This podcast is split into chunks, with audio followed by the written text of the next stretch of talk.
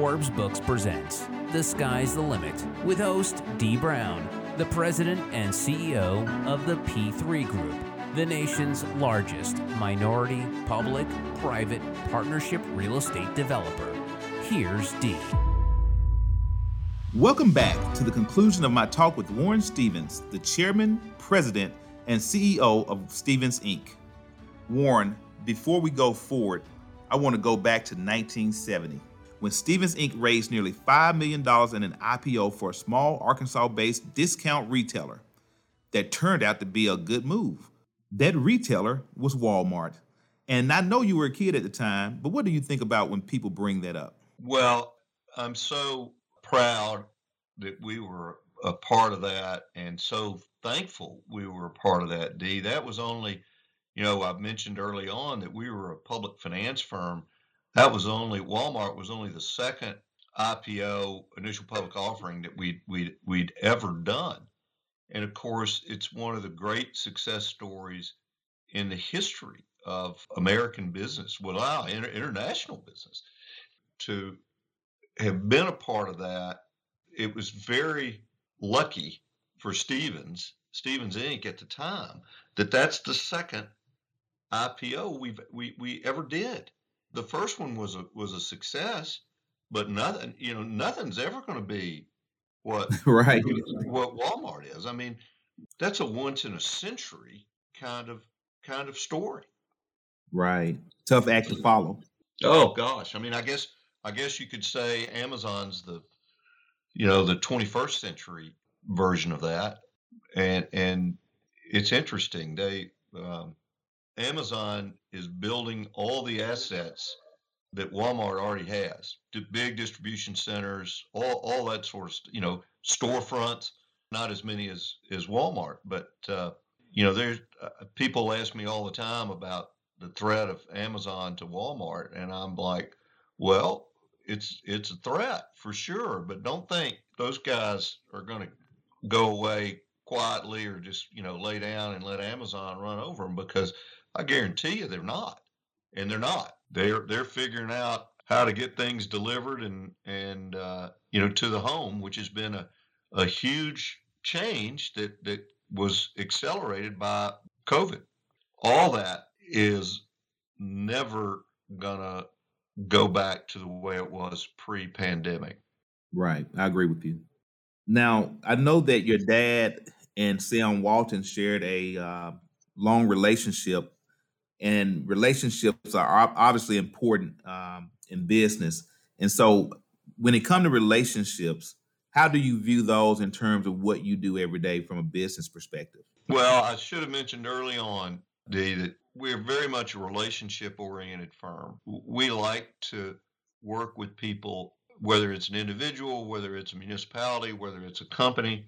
We like to work with them over a long period of time so we really get to understand their business, their goals, and and we can and we can recommend appropriate strategies to get there. And we never put our interests, the firm's interest, ahead of of our clients. And sometimes our interest and, and our clients aren't going to result in any financial reward for our firm, but they're the right thing. It's the right thing to do. It's the right strategy for them. Well, we don't hesitate to tell them, you do that.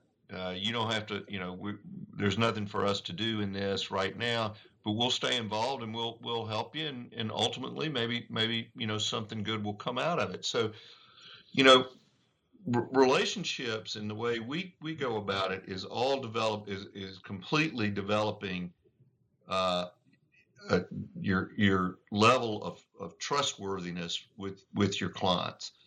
Um, our investment banking industry is not particularly known for having uh, relationships. They're very they're very fee oriented as as an industry, and of course we get paid uh, in fees, but over time, the relationship model we feel is is a much better way to build a firm. I, I know my dad used to say, and he was talking about Stephens is you is you do things slowly. And I think you can see that, that, you know, starting in 1933, and then I don't remember the exact date. We didn't open our first outside office till the early 90s. And I think that qualifies as slow, but it, but it accelerated. It's accelerated a lot. Uh, it accelerated in 08 and 09 in particular because so many firms were laying people off, and we used that as an opportunity to grow various parts of our firm. And the people that have joined us over the years believe in that relationship model, and many of them came from firms that were similar to ours that are no longer there. The, those firms got acquired by bigger firms, and over time, they lose their they lose their independence and they lose their culture. And it's not the same working working for Bank of America focused on small and mid cap companies uh, as it is at Stephens. They're such behemoths, and I don't mean to pick on Bank of America. You could name you could name any any of the large so-called bulge bracket firms. They didn't feel like they were a, a very contribute very significant contributor to the to the overall success of the firm. Where where at Stephens, they are, and it, and it takes all of us working to make that uh, happen and, and the firm grow and succeed. So the relationship aspect of, of our business is the absolute key to our long-term success. It's relationships that we had prior to, to me and prior to almost anyone anyone at the firm uh, being there. We've just built on those that were established by my uncle and dad and people that came that worked with them before us, and we've tried to add to it. And and and I must say, the reputation that we encounter from people out there that know about the firm and either knew my father, knew my uncle, or watched us operate. It, we really can get in almost every every door we knock on. And it's and it's a testament to them and what they did and right. and what their reputation was. And I know, you know, when I saw you and, and Dee Junior the other day, I, it came to mind. You know, I got the reputation of my uncle and father. My children are going to have the reputation that I leave them for the firm, and Dee's going to have yours. And and and and so, by golly, it makes you think. Absolutely. Uh, I don't want to leave them in a, you know, with the, you know, when all, it, it's now it's gotten even worse, but when all the Bernie Madoff stuff was happening, I turned to Miles, our oldest, and, and, and I said, good Lord, those poor kids are going to have to change their last name. You destroyed their future. Right. And, and right. for what? Money? Good Lord. I was watching the podcast on your on your dad, and he said some some words that really stuck with me. And he made the comment that you go to work every day and work hard, go home with your reputation intact, come back tomorrow, and you still have the opportunity to be successful. Those were some powerful words. I actually uh, sent that out on a text message to all my team members. Oh, so, good. Uh, well, well, yeah. it is. It, it's a powerful message, and it, and it is true. And and you can look at our history as a firm, and we've taken some pretty big hits financially doing the right thing for our clients, and that's what you do you can you can absorb it maybe they couldn't and you say okay we'll do this. Right right. Just kind of circling back to the uh, walmart story is there any kind of story that took place behind the scene about that ipo that you think the listeners would find interesting? Any kind of nuances or challenges that uh, uh, make for a good story? Well you know again i was in I think I was in junior high school. But as you know, Dad was on their board after they went public.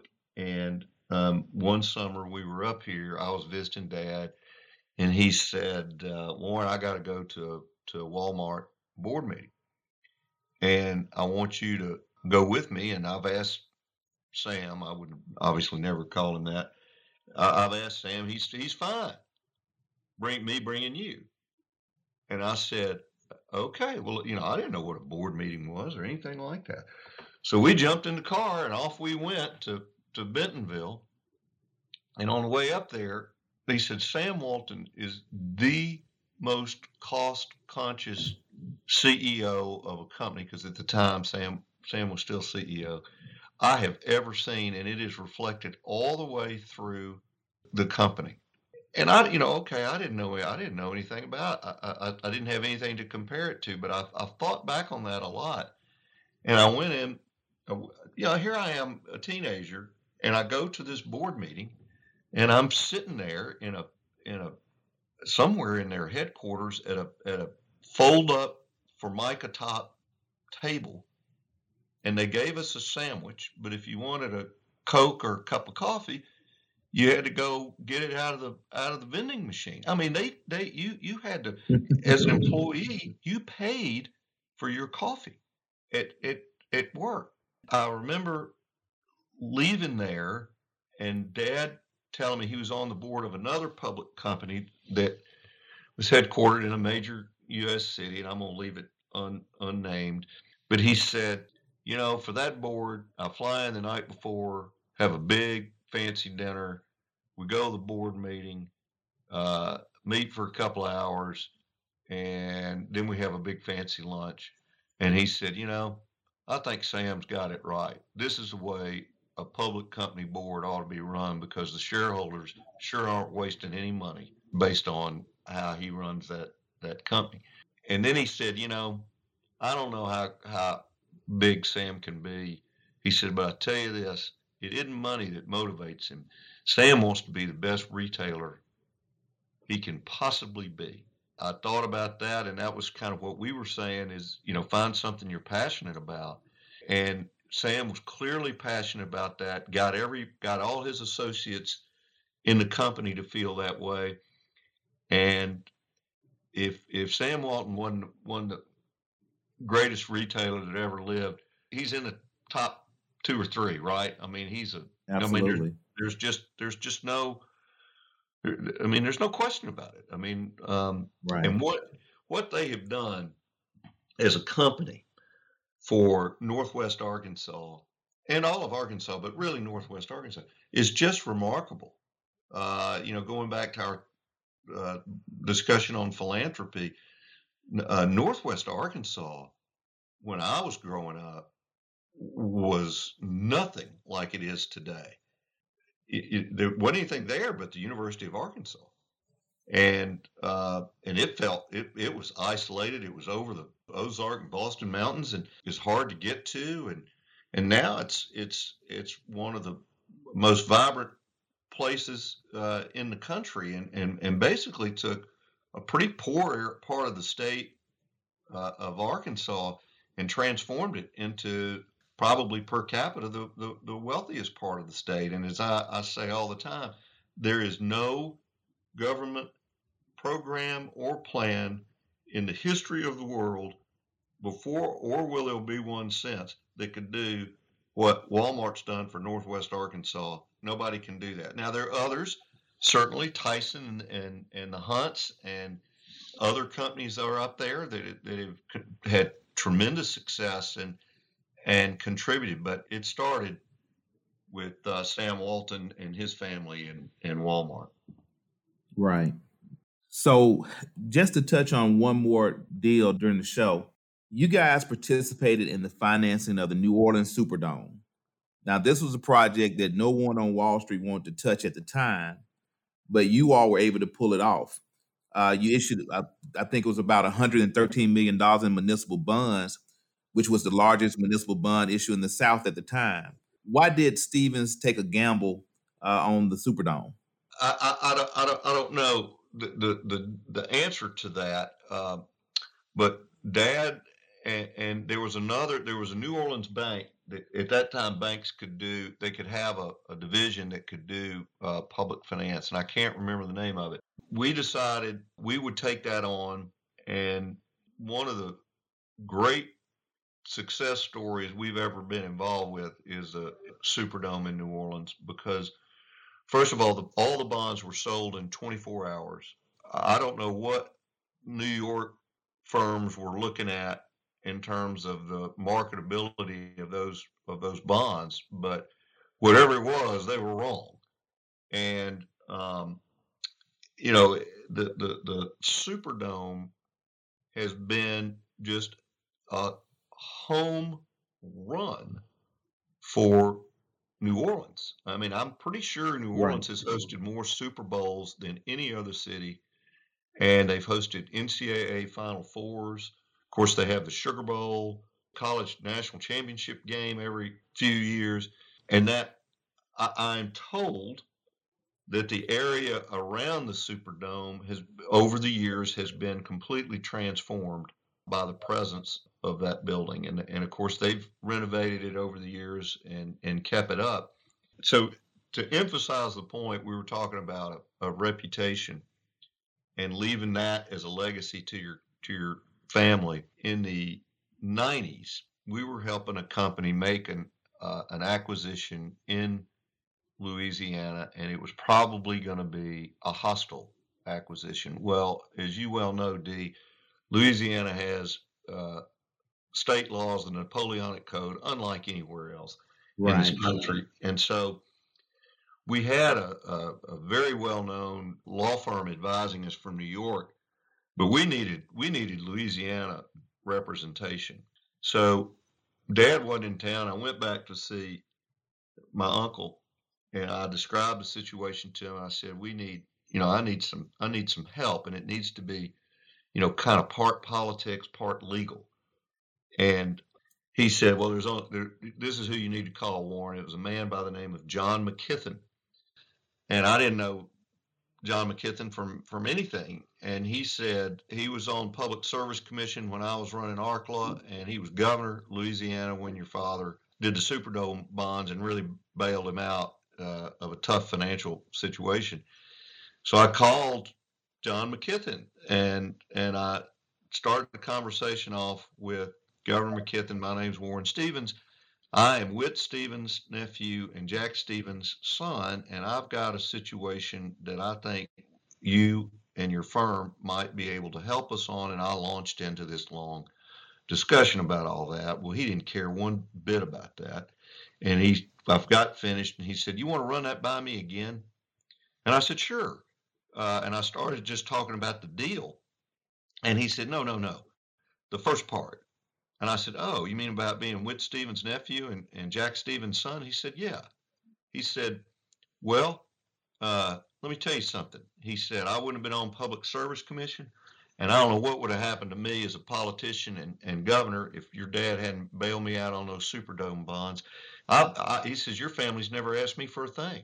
You've never asked me for one favor, one thing. And I said, He said, You come on down here and I'll do what I can to help you get your clients across the finish line.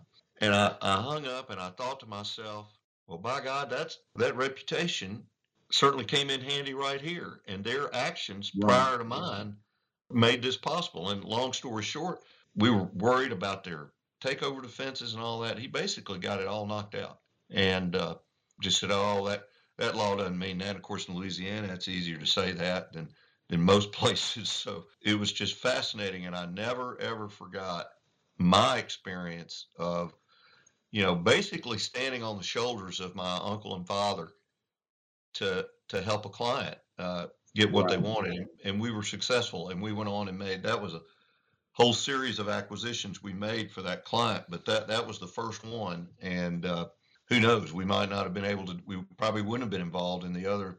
I can't remember if it was two or three transactions, but we but we were, and it, was just so awesome to have that experience for me. Right. No, absolutely. So, Warren, if you had to pick a transaction over the last thirty plus years that was probably most transformative, most memorable to you, uh, what transaction would that be?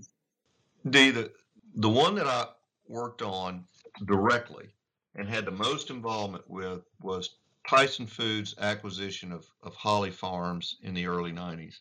We were successful advising Tyson. We actually had to give what's known as a as a firm underwriting to Tyson for $100 million of, of their stock to help them finance the, the acquisition.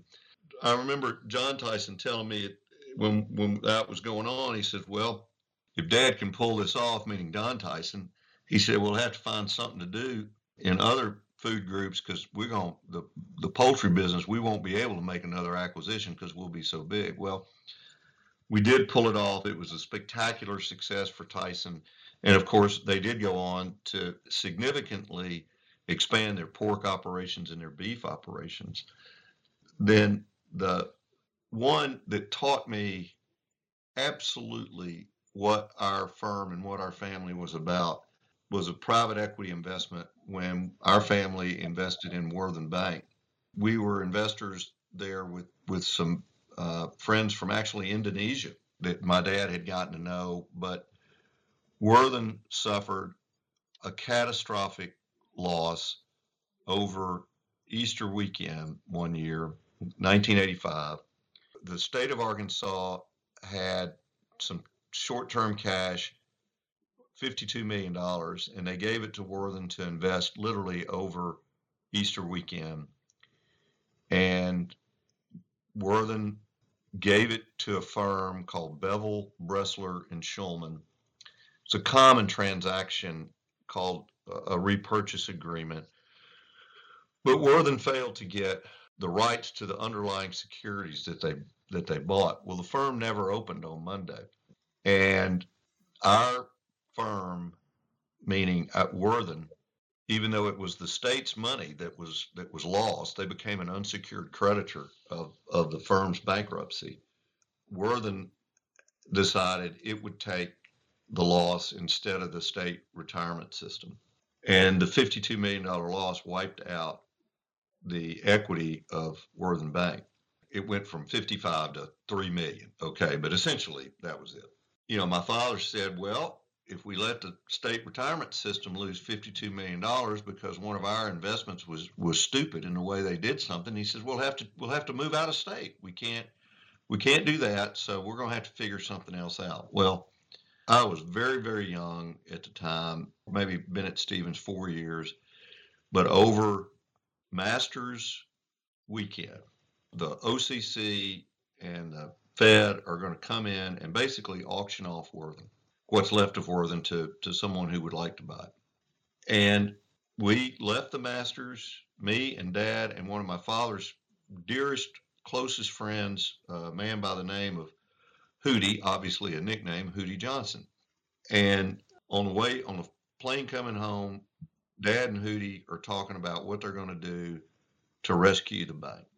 And they came up with the idea of doing a rights offering to recapitalize Worthen.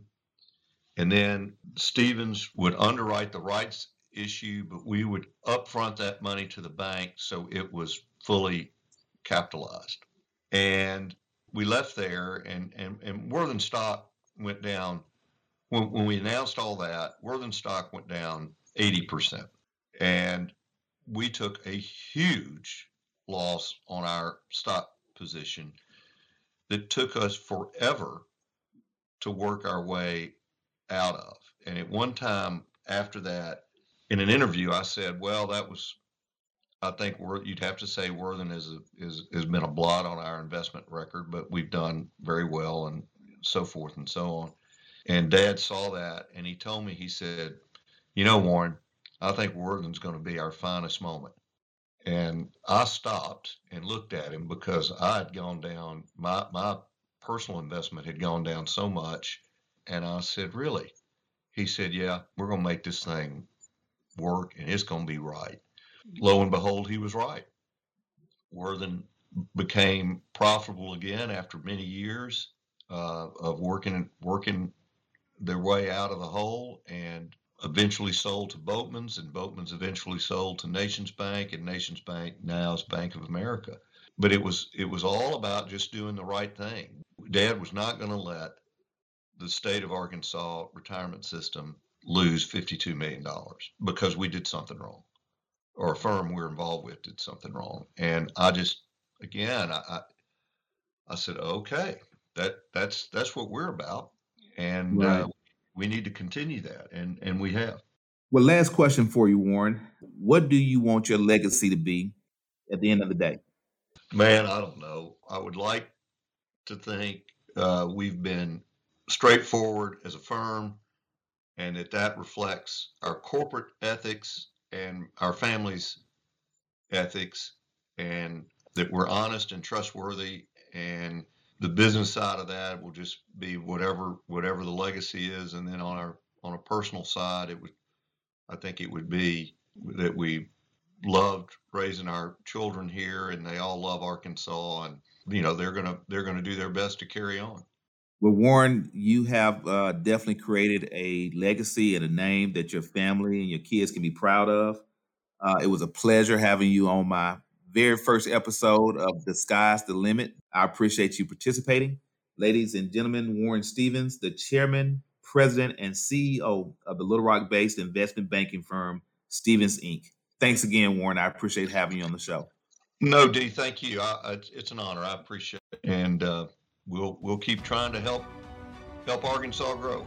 And that's it for this episode of The Sky's the Limit. If you enjoyed the show, make sure you take a second to subscribe so you automatically get my new shows when they drop. Also, if you have a minute, I love if you review our show so more folks can find us. I'll see you next time.